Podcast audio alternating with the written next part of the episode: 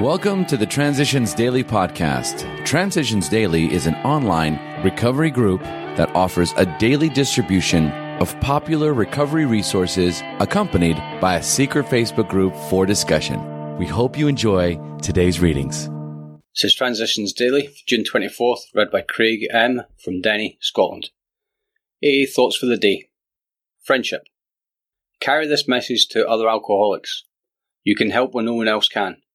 You can secure their confidence when others fail. Remember, they are very ill. Life will take on a new meaning. To watch people recover, to see them help others, to watch loneliness vanish, to see a fellowship grow up around you, to have a host of friends, this is an experience you must not miss. Frequent contact with newcomers and with each other is the bright spot of our lives. Alcoholics Anonymous, page 89. Thought to consider. I keep my sobriety by giving it away. Acronyms CARE Comfort and reassuring each other. Just for today. Progress. Step 6. We're entirely ready to have God remove all these defects of character. If we ask, God will certainly forgive our derelictions, but in no case does He render us white as snow and keep us on that way without our cooperation. That is something we are supposed to be willing to work towards ourselves. He asks only that we try, as best we know how, to make progress in the building of character. 12 Steps and 12 Traditions, page 65.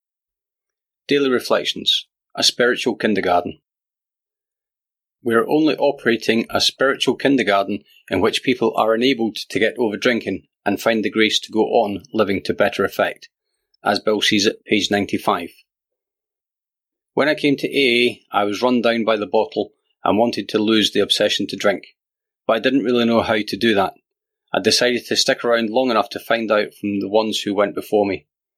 All of a sudden, I was thinking about God. I was told to get a higher power, and I had no idea what one looked like. I found out there are many higher powers. I was told to find God as I understand Him, that there is no doctrine of the Godhead in AA. I found that worked for me, and then asked that higher power to restore me to sanity. The obsession to drink was removed, and one day at a time my life went on, and I learned how to live sober. As Bill sees it, aspects of tolerance. All kinds of people have found their way into AA. Not too long ago, I sat talking in my office with a member who bears the title of Countess. That same night, I went to an AA meeting. It was winter, and there was a mild looking gent taking the coats. I said, Who's that? And somebody answered, Oh, he's been around for a long time. Everybody likes him. He used to be one of Al Capone's mob. That's how universal AA is today. We have no desire to convince anyone that there is only one way by which faith can be acquired. All of us, whatever our race, creed, or colour, are the children of living Creator, with whom we may form a relationship upon simple, understandable terms as soon as we are willing and honest enough to try. That's from AA Comes of Age, page 102, and Alcoholics Anonymous, page 28. Big Book quote when we became alcoholics crossed by a self-imposed crisis, we could not postpone or evade.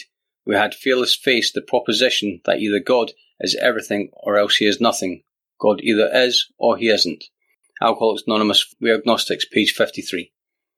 24 hours a day. AA thought for the day. Alcohol is our weakness.